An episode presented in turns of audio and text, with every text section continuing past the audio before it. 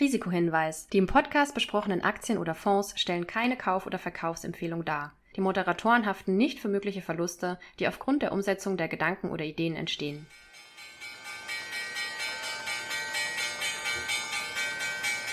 Glaser und Spang, der Börsenpodcast zu Börse und Aktien mit Fokus auf Deutschland mit Volker Glaser und Lukas Spang. Ja, herzlich willkommen zu unserer fünften Folge von unserem Börsenpodcast, dem Börsenpodcast von Lukas Spang und Volker Glaser. Heute steht in unserem Fokus der Hamburger Investorentage, kurz genannt auch HIT von Montega, den wir beide immer sehr gerne besuchen. Wir waren auch diese äh, Woche wieder vor Ort und haben zahlreiche Gespräche geführt. Lukas, bist du denn gut zurückgekommen von Hamburg nach München? Ich bin sehr gut zurückgekommen. Ich bin auch tatsächlich mit der Bahn zurückgefahren. Wir waren überpünktlich in München. Von daher hat alles prima geklappt und bin auch am Freitag direkt wieder ins Tagesgeschäft eingestiegen. Sehr gut. Mich hat die Lufthansa auch sehr gut zurückgebracht, auch pünktlich. Also alles bestens, nur nicht nach München, sondern nach Frankfurt. Was ist deine kurze Bilanz zu der Veranstaltung? Also es war natürlich wieder sehr viel los, was ja grundsätzlich immer ein positives Zeichen ist, dass sich die Leute auch für Small Caps interessieren, für Nebenwerte. Ansonsten war der Tenor gefühlt wie sonst auch jeder wartet so ein bisschen, dass es endlich losgeht. Da, wird darüber diskutiert, was könnte der Katalysator sein oder was, was ist letztlich der, der Startschuss, der das Ganze ins Rollen bringt. Ähm, aber am Ende kommen wir da auch wieder auf das Thema Zinsen. Die Unternehmenszahlen oder die Ausblicke für dieses Jahr sind ja in der Regel ganz positiv. Natürlich nicht überall, aber das, deswegen machen wir ja auch Stockpicking und kaufen nicht den breiten Markt. Und ähm, ja, ich glaube, es war auch wieder für Montega eine sehr erfolgreiche Veranstaltung mit Teilnehmerzahlen auf Rekordniveau, auch wieder sehr viele One-on-Ones oder insgesamt Unternehmensgespräche äh, vereinbart. Ich hatte das Glück, ich hatte sehr viele Einzelgespräche, das ist natürlich immer vorteilhaft. Dann kann man seine Fragen besser loswerden, als wenn man das in 30 Minuten, die ja auch relativ knapp sind, mit anderen teilen muss. Wie war es bei dir? Bei mir war das auch wieder sehr gut. Ich hatte auch wieder zahlreiche One-on-Ones insgesamt irgendwie 17, 18 Termine und auch äh, großes Dankeschön an Montega. Die Alexandra Schilling hat sich da wieder selbst übertroffen und hat es sehr gut organisiert. Also auch das Rahmenprogramm, erst in der Elbphilharmonie am ersten Abend und im Club Gaga, der gar nicht so gaga war, sondern schon ein richtig cooler Club. Konnte man hingehen. Die einen oder anderen hat's, wie ich gehört habe, noch ein bisschen auf die Reeperbahn verschlagen. Da was. Also man muss anmerken, der Club ist auf der Reeperbahn. So ist es.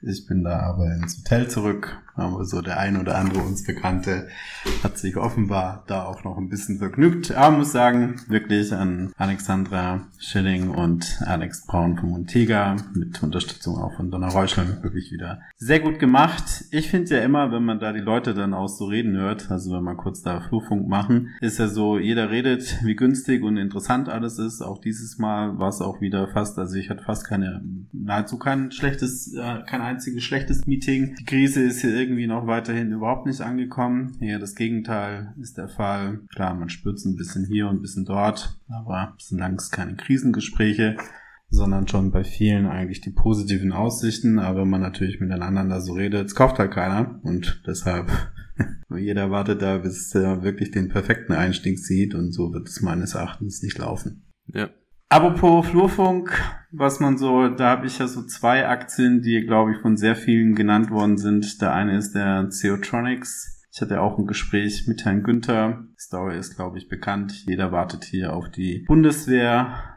oder ähnlichen Aufträge. Was macht denn Ceotronics eigentlich? Hast du die auch als heißen Tipp gehört?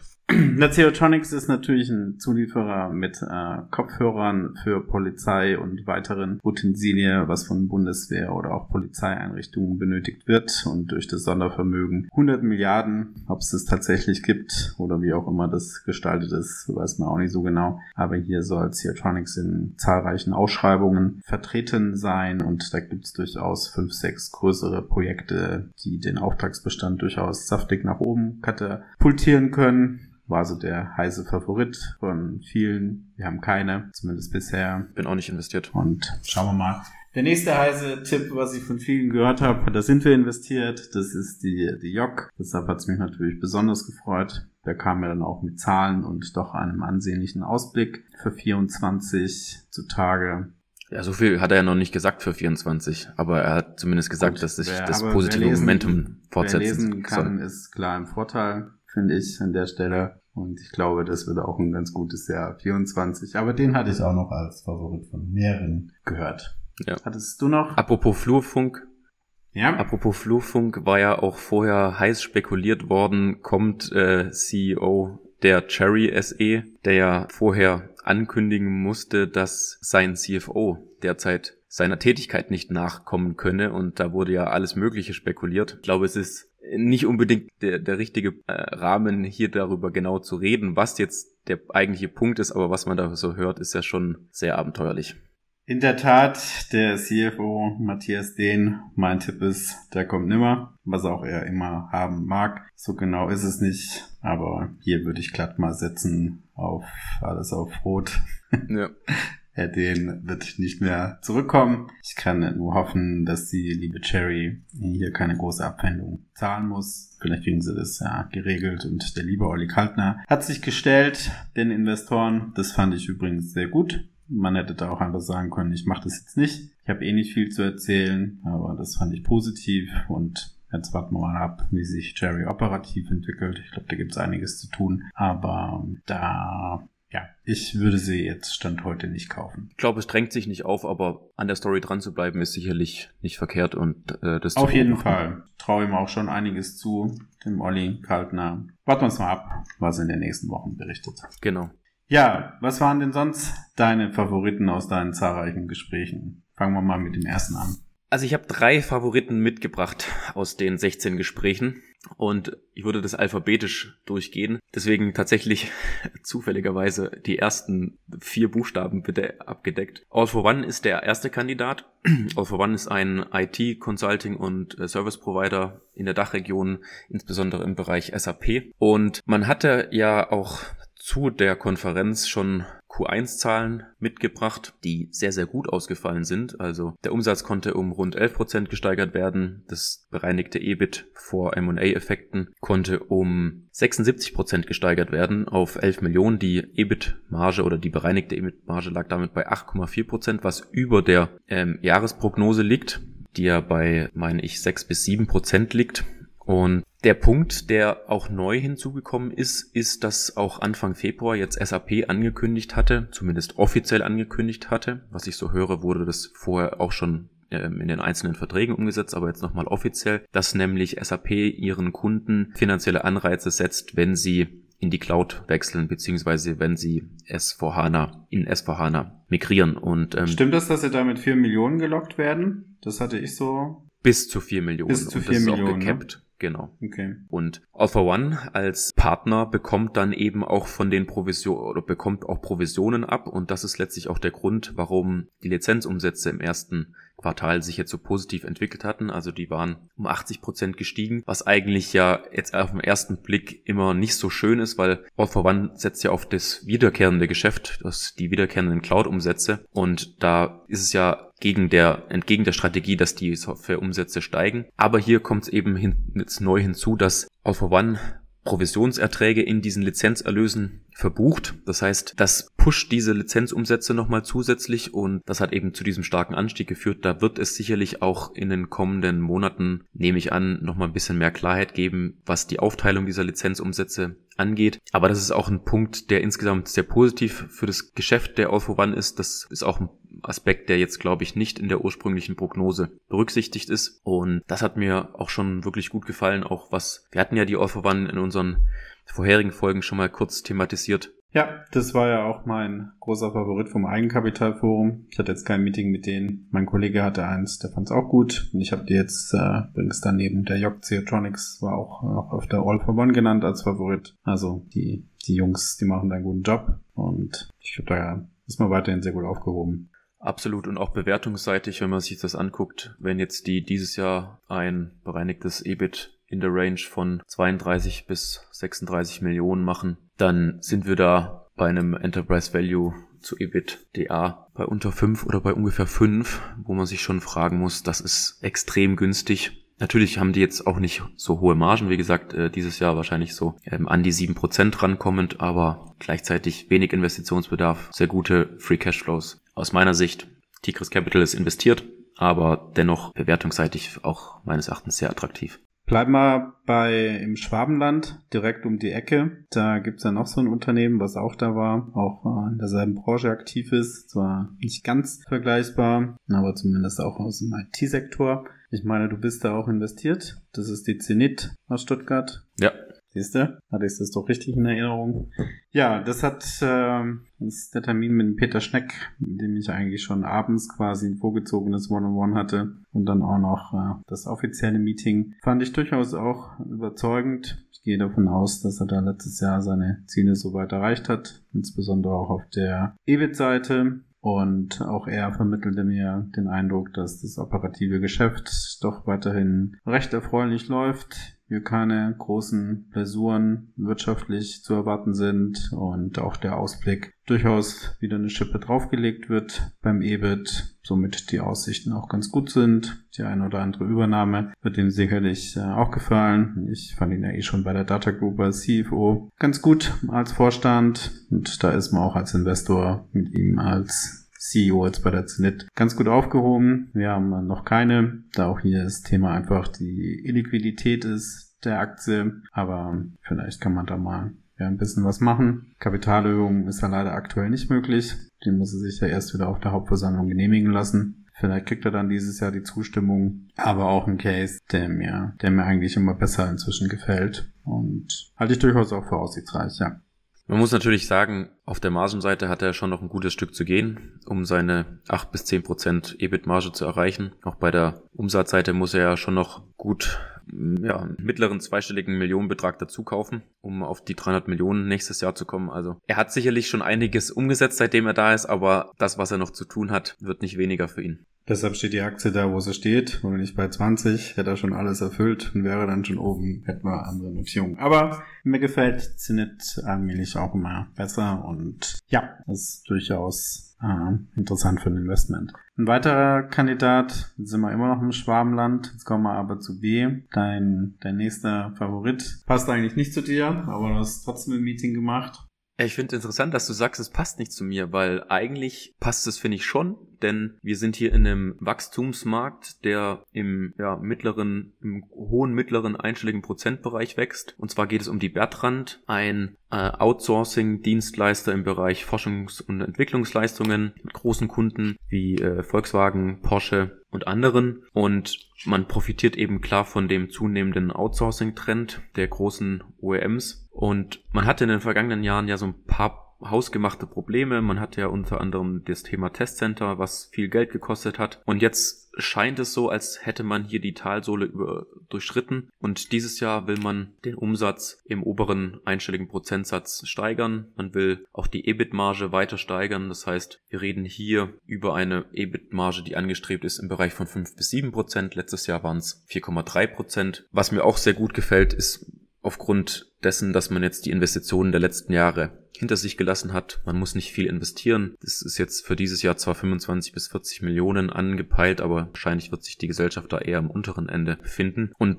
auch dann für die kommenden Jahre ist halt weiteres Wachstum avisiert. Die Marge wird sich wahrscheinlich in den oberen einstelligen Prozentsatz weiter verbessern. Und das heißt, wir haben einfach, ja, eine, ein solides Wachstum. Wir haben überproportionale Ergebnissteigerungen. Wir haben positive Free Cashflows, die auch dann in anorganisches Wachstum investiert werden sollen. Und deswegen finde ich das eigentlich aktuell, ich bin nicht investiert, aber ein doch sehr interessantes Unternehmen, was ich mir jetzt in den kommenden Wochen auch nochmal näher anschauen werde. Ich finde es tatsächlich auch nicht so uninteressant. Wir waren mal investiert, haben sie dann aber doch wieder rausgeschmissen.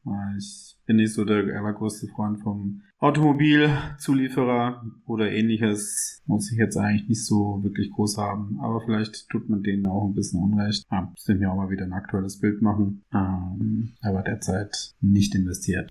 Ja. Was hat dir noch gut gefallen? Ja, also was man sagen muss, es war tatsächlich nicht so wirklich eine Rakete dabei. Also sprich, man hat ein Meeting und kauft gleich. Der Effekt, den, das hatte ich auch schon mal erwähnt, der kommt jetzt immer auch nicht mehr so ganz so oft vor. Aber man kann ja trotzdem ein gutes Meeting haben, sich da auch ein Update holen lassen, auch bei, bei Firmen, wo man investiert ist. Das sind wir zum Beispiel bei der KSB, was ich ja wirklich weiterhin doch ein echt gutes Unternehmen finde, recht solide, auch ja relativ groß mit über zwei Milliarden Umsatz. Das ist ja dann auch keine, keine Pommesbude mehr mit dem EBIT von letztem Jahr von an die 240 Millionen Euro. Das ist ja schon eher ein größeres Unternehmen bei einer wirklich recht günstigen Bewertung. Vorausgesetzt ist natürlich, das geht so weiter. Mir vermittelte der Finanzvorstand den Eindruck, ähm, dass er trotz wirklich sehr starker Zahlen letztes Jahr hier den Umsatz und auch das Ergebnis dieses Jahr weiter steigern kann, wenn auch nur leicht. Hier ist einfach der Vorteil, KSB ist ähm, wirklich sehr breit und auch weltweit aufgestellt. Natürlich ist der eine oder andere Markt für Standardpumpen, was die auch machen, ähm, bisschen schwächer, aber insbesondere ist für die China ein ganz guter Markt. Indien ist ein sehr starkes Geschäft, auch USA läuft's gut. Und eben durch den Mix sind da auch die Aussichten für dieses Jahr ganz gut. Und auch was äh, Bilanz angeht, nicht unbedingt dann auch ein paar Pensionen drin. Das ist nicht so hübsch, stört mich aber bei einer doch ganz guten Net Cash Position und auch der Free Cash Flow war letztes Jahr jenseits der 100 Millionen Euro. Finde ich das weiterhin ganz gut bei einem KGV 7, 8 für dieses Jahr. Ist, denke ich, weiterhin doch ein solides, mittelfristig ganz gutes Investment. Ich weiß schon, die stört natürlich die KGA. Mir ist es eigentlich so ziemlich egal. Deswegen ist auch die Bewertung so günstig. Das ist doch ein vollkommener Quatsch. Guck dir doch einmal die CTS Eventim an. Das ist auch eine KGA. Der hat eine andere Bewertung. Die Bewertung, die günstige bei KSB hat auch nichts mit der KGA zu tun. Wenn im Management Vielleicht hat es mit der KGA und Vorzüge Stemmelkonstruktion zu tun. Vielleicht dann auch noch dies. Ich sehe das nicht. Das Unternehmen hat ja auch durchaus eine turbulente Phase. Es war einmal ein sehr gutes Unternehmen. Äh, ich meine so bis 11, 12, 13. Dann sind die irgendwie doch ein bisschen leicht falsch abgebogen mit Streitigkeiten innerhalb der Gruppe, verschiedenen Organen. Das ist aber eher der Vergangenheit geschuldet. Seit 2021 ist es eigentlich durch und das neue Management macht auch einen recht guten Eindruck, nimmt die Investoren ernst. Früher hat man eine KSB bei Investoren eigentlich hätte man weit suchen müssen, ob die mal irgendwo auftreten. Das hat sich komplett gedreht. Ich finde es einen recht guten Case. Und wenn die Zahlen, die Bilanz stimmt, Cashflow stimmt, etc., äh, etc., ist mir das jetzt eigentlich auch egal, ob das Vorzüge B-Aktien, C-Aktien oder was weiß ich für eine Struktur ist. Da sind mir andere Dinge tatsächlich wichtiger. Und auf uns beide kommt es eigentlich eh nicht drauf an. Wir haben da eh in der Summe nichts zu sagen. Nee, das ist schon richtig.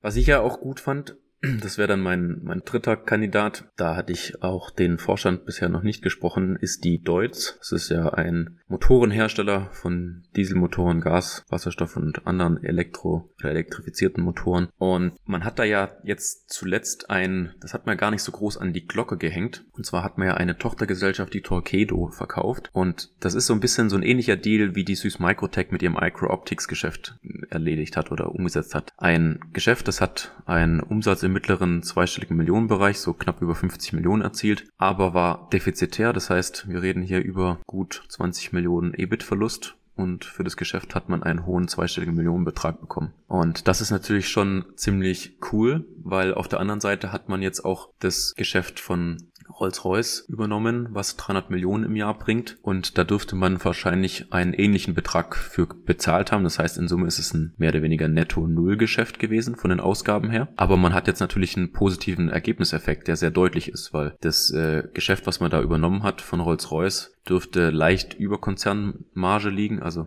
die war jetzt für letztes Jahr so bei 5,3 bis 5,8 Prozent. Und auch wenn jetzt dieses Jahr der Umsatz vielleicht in Summe gar nicht so groß steigt, weil es einfach aufgrund der konjunkturellen Entwicklung organisch eher vielleicht runtergeht, dann kompensiert es wahrscheinlich so ein halbes Jahr aus dem Rolls-Royce-Geschäft. Aber ergebnisseitig wird man vermutlich schon einen Sprung nach vorne machen, weil man hat 22 Millionen im Prinzip Ergebnis, die oben drauf kommen. Man hat noch ein halbes Jahr aus dem Rolls-Royce-Geschäft und dann hat man vielleicht organisch ein bisschen einen Rückgang, aber das könnte schon auch nochmal ein positiver Effekt sein. Und was ich ja auch bei Deutz sehr interessant finde, die haben extrem hohe Verlustvorträge noch aus der Vergangenheit. Und wenn man sich da mal den, den Geschäftsbericht 22 anguckt, dann hatten die geschrieben, dass sie nicht mit latenten Steuern belegte Verlustvorträge von Körperschaftssteuer 664 Millionen und Gewerbesteuer 751 Millionen haben. Das heißt, die Steuerquote wird in der GOV und natürlich auch in der Cashflow-Rechnung erstmal noch recht niedrig bleiben. Das heißt, du hast da auch einen positiven ähm, Effekt. Und wenn man sich das anguckt, ich habe mir die Zahlen jetzt da nochmal nach dem Gespräch genauer angeguckt, dann dürften wir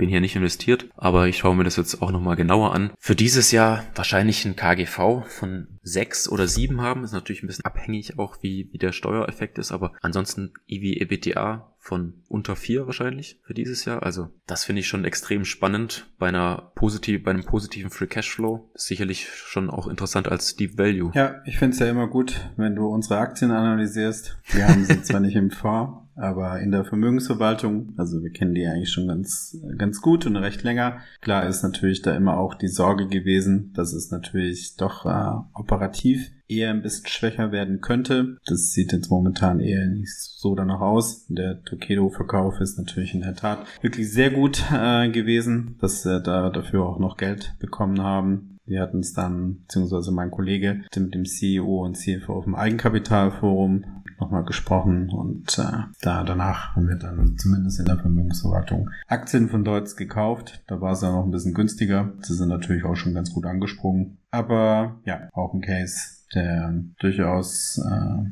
zu verfolgen ist und ich finde auch wirklich, haben wir echt auch ein sehr gutes Management, sowohl der CEO wirklich gut und auch einen ganz guten CFO. Ja, apropos guter CEO, den finde ich ja auch immer gut. Das ist die PNE, ein Projektierer für Wind- und Solarparks der auch schon am neuen Markt an der Börse war und doch wieder immer interessant ist. War natürlich ein Überflieger des Jahres 2022 durch die verschiedenen Effekte, die es da gab. Renewables, die Riesengewinner 2022. Dann eine Übernahme, die nicht zustande kam. Heute wäre man wahrscheinlich froh gewesen. Man hätte damals einen Deal gemacht. Den gab es nicht. Jetzt ist sie deutlich günstiger. Wer wollte kaufen? Das ist, glaube ich, nicht so wirklich public, wer kaufen wollte. Aber ein paar Gerüchte, ein paar Gerüchte okay. gibt's ja, wer da Interesse hat und wer nicht. Am Ende des Tages ist der Deal gescheitert, weil sich die Parteien über den Preis nicht einig geworden sind. Die einen wollten, meine ich, so eher 2021 bezahlen. Die Investoren wollten eher nochmal ein paar Euros mehr. Jetzt ist so um die 13. Ist natürlich jetzt operativ nicht mehr alles ganz so einfach, weil das veränderte Zinsumfeld hat natürlich für, für jemanden, der ein eigenes äh, Portfolio an Wind- und Solarparks aufbauen will, sprich ein IPP-Portfolio, äh, durchaus auch höhere Kosten, wird man mal sehen. Aber es ist von der Basis her schon ein gutes Unternehmen in dem Bereich. Energiekontor ist ja auch vielen bekannt und auch wirklich sehr beliebt äh, bei Investoren. Ich finde da beide ganz gut, bin aber aktuell weder bei der Energiekontor noch bei PNE investiert, aber PNE könnte ab einem bestimmten Zeitpunkt durchaus äh, wieder interessant werden. Ja, ein, zwei Unternehmen oder Meetings, die du hattest, die nicht so gut waren. Ich glaube, die können wir auch ein bisschen kürzer machen. Eins hatten wir beide, das war New Work, wobei ich ja tatsächlich sagen muss, ich hatte da jetzt nicht so die allergrößten äh, Erwartungen nach der letzten Meldung und im Ergebnis war ich durch die Aktivitäten im HR-Bereich jetzt doch eher positiv überrascht. Ich bleibe aber dabei, dass es, glaube ich, so die nächsten ein, zwei Quartale zu beobachten ist und aktuell ist es für mich äh, kein Kauf, aber ich will es auch tatsächlich nicht äh, komplett abschreiben. Nee, es kommt einfach darauf an, ob sie im Jahr 2025 wieder auf den Wachstumspfad zurückkehren und das wird ganz maßgeblich davon abhängen, dass sie Neukunden im HR Solutions Geschäft gewinnen und so das müssen sie, weil sie ansonsten nicht den, den Umsatzrückgang im B2C-Geschäft kompensieren können. Ja. Und das hat einfach auch eine gewisse Zeitverzögerung. Das heißt, die Kundengewinne schlagen sich ja nicht unmittelbar direkt in Umsatzwachstum nieder, sondern es braucht manchmal ein bisschen. Von daher die sollen dieses Jahr mal ihre ganzen Restrukturierungsmaßnahmen umsetzen und dann wird man sehen, ob in einem verbesserten konjunkturellen Umfeld 25 im Konzern Umsatzwachstum möglich ist oder ob sich das vielleicht doch nochmal ein halbes oder dreiviertel Jahr verzögert. Ja, ich hatte dann auch Meetings, kann man auch äh, noch kurz erwähnen, mit äh, Washtag, ein ganz alter Favorit von mir. Das war ein richtiger Highflyer, so um die 2014, 15 bis, äh, bis 2020. Dann ist es ein bisschen schwächer geworden. Mein Eindruck ist, dass es zumindest auch wieder näher zu beobachten ist. Auch hier vermittelte mir der CFO, dass äh, leichtes Wachstum beim Umsatz und äh, eine Verbesserung der Marge 2024 drin ist. Mein letztes Jahr immerhin Free Cashflow von 46. Normalisiert wird er dieses Jahr eher wieder bei 30 plus liegen. Und das ist natürlich, Washtag schüttet ja immer ganz, ganz gerne großzügig aus. Das dürften für letztes Jahr auch so knapp 2 Euro wahrscheinlich dann geben bei einer relativ guten Bilanz und hohen Cashflow-Generierung ist es zumindest auch mal wieder sicherlich lohnenswert, sich Washtag genauer anzuschauen, wenngleich ich da aus dem Markt auch weiß, dass es da ein bis zwei größere Investoren gibt, die ja wirklich schon lange dabei ist, wenn man da das Investorenfeld sich da anschaut, die da gerade eher abgabebereit sind. ist aber ein Case, den ich, äh, den ich die nächsten Tage nachbereiten werde. Ja, meine Freunde. Haben ja auch eine langfristige haben ja auch eine langfristige Vision 2030, meine ich, ne? Hashtag, haben die das? Ja, ich glaube schon. Bin mir auch nicht 100% sicher. Ja. Ich hatte sie jetzt schon eine Weile nicht mehr gesprochen, jetzt äh, nur am Rande, aber jetzt mal wieder ein Update geholt. Mal, ja. Ist da nachzuarbeiten. Ich bin mir nicht so ganz sicher, ob die wirklich eine 2030er Vision draus haben. Machen wir den Faktencheck. Genau. Dann, ja, Ströer war eigentlich auch ein ganz interessantes Meeting. Die haben auch den Eindruck vermittelt, die hätten ja wirklich äh, mit ihrer Außenwerbung ähm, ein recht ordentliches Q3. Das sollte sich im Q4 tatsächlich fortgesetzt haben. Und auch hier ist beim Thema Außenwerbung kein Abbruch zu erkennen. Sind wir aber auch nicht investiert. Aber Ströer wäre vielleicht mal auch etwas, womit man sich wieder tiefer beschäftigen könnte und wo ich auch das erste Mal, also nicht mit der Firma, aber zumindest mit dem Co-CEO mit dem ich jetzt mal ein One-on-One hatte. Das ist die About You und den Tarek Müller. War natürlich, ja, ich hatte da auch nicht so die allergrößten Erwartungen, aber war auch hier doch positiv überrascht und mal schauen. Also der Softwarebereich, der scheint wirklich sehr cool zu sein, was die da machen. Und der Online-E-Commerce-Bereich, der tut sich natürlich aktuell sehr, sehr schwer. Das wird auch noch schwer bleiben. Ist für mich aber auch ein Kandidat mal für eine Watchlist. Stand heute jetzt kein zwingender Kauf, aber auch äh, About You kommt bei mir in die Nachbereitung, ab welchem Kursniveau es vielleicht interessant sein könnte. Ich finde es immer witzig, wenn sich Unternehmen wie About You aus dem E-Commerce dann dafür feiern, wenn sie ein positives, bereinigtes EBITDA erzielen. Und wenn du dann genauer hinschaust, dann war es halt nur das bereinigte EBITDA, weil ansonsten noch alles Mögliche bereinigt wurde. Aktienoptionen, sonstige Vergütungsbestandteile und dann bis zum EBITDA reported, bist du dann wieder im negativen Bereich. Gefällt mir natürlich auch nicht. Das wissen sie langsam auch, dass es nicht die beste Art ist, so zu kommunizieren. Mal gucken, aber auch ab einem bestimmten Niveau könnte auch so eine Aktie durchaus wieder interessant werden. Wobei ich mir natürlich auch sehr ähnlich wie bei Zalando natürlich diese äh, China-Unternehmen, Temo und Shein schon, schon störend sind für ein Investment in Zalando oder auch About You. Deshalb bin ich auch da aktuell nicht auf der Kaufseite unterwegs. Ja, zuletzt noch ein Meeting, auch in aller Kürze noch, aber eher als Update mit Evotech. Hier gab es jetzt nicht wirklich was Neues. Meine neue Erkenntnis ist, das hatten wir auch das letzte Mal auch, ist, dass hier tatsächlich es möglich ist, natürlich die Firma zu verklagen auf Schadensersatz in Sachen äh, Lahntaler, aber es ist eher theoretischer Natur. Der erste Ansprechpartner für eine Klage von US-Investoren ist tatsächlich der ehemalige CEO selbst. Wenn es aber natürlich findige US-Anwälte gibt, kann es technisch passieren. Bis heute ist bei Evotech dann nichts eingegangen. So wie ich mir den Case jetzt sehe, ist es doch auch eher unwahrscheinlich. Sie müssten es halt dann durchfechten, aber dass sie am Ende des Tages hier wirklich äh, Schaden bezahlen müssten, diese, das habe ich eigentlich eher, das kann man, kann man sagen, nein, ist eher nicht der Fall. Nichtsdestotrotz bleibe ich da auch erstmal außen vor, auch wenn es operativ äh, recht verlockend erscheint von der Bewertung her. Vielleicht noch ein Unternehmen, das ich noch gesprochen hatte, wo ich auch eher so wie bei New Work derzeit noch zurückhaltend wäre, ist die Takt. Das ist im Prinzip ein Versandhändler von Geschäftsausstattung, das heißt Möbeln etc. im B2B-Bereich. Die spüren ganz klar die Zurückhaltung der Unternehmen. Q3, Q4 war negatives Wachstum, also Umsatzrückgang und vermutlich wird es auch mal noch mindestens das erste Halbjahr so sein. Das heißt, vielleicht, wenn es besser wird, dann im zweiten Halbjahr wieder Wachstum. Aber auf der anderen Seite versucht man das durch Kosteneffizienzmaßnahmen zu kompensieren.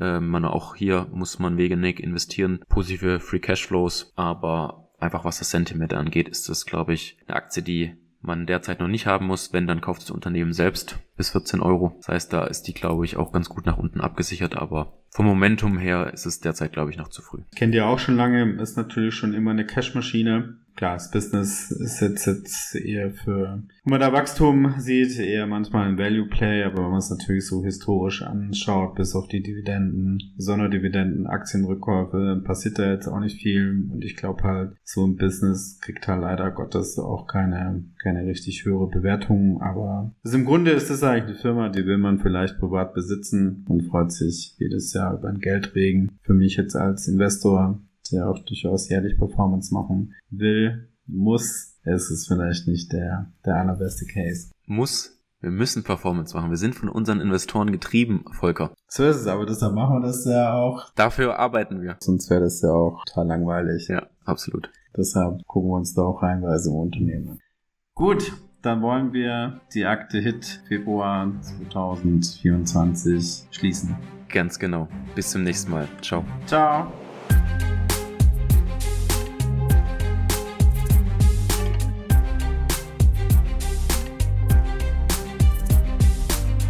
Das war Glaser und Spang, der Börsenpodcast zu Börse und Aktien mit Fokus auf Deutschland mit Volker Glaser und Lukas Spang. Abonniere jetzt den Podcast und verpasse keine Folge mehr.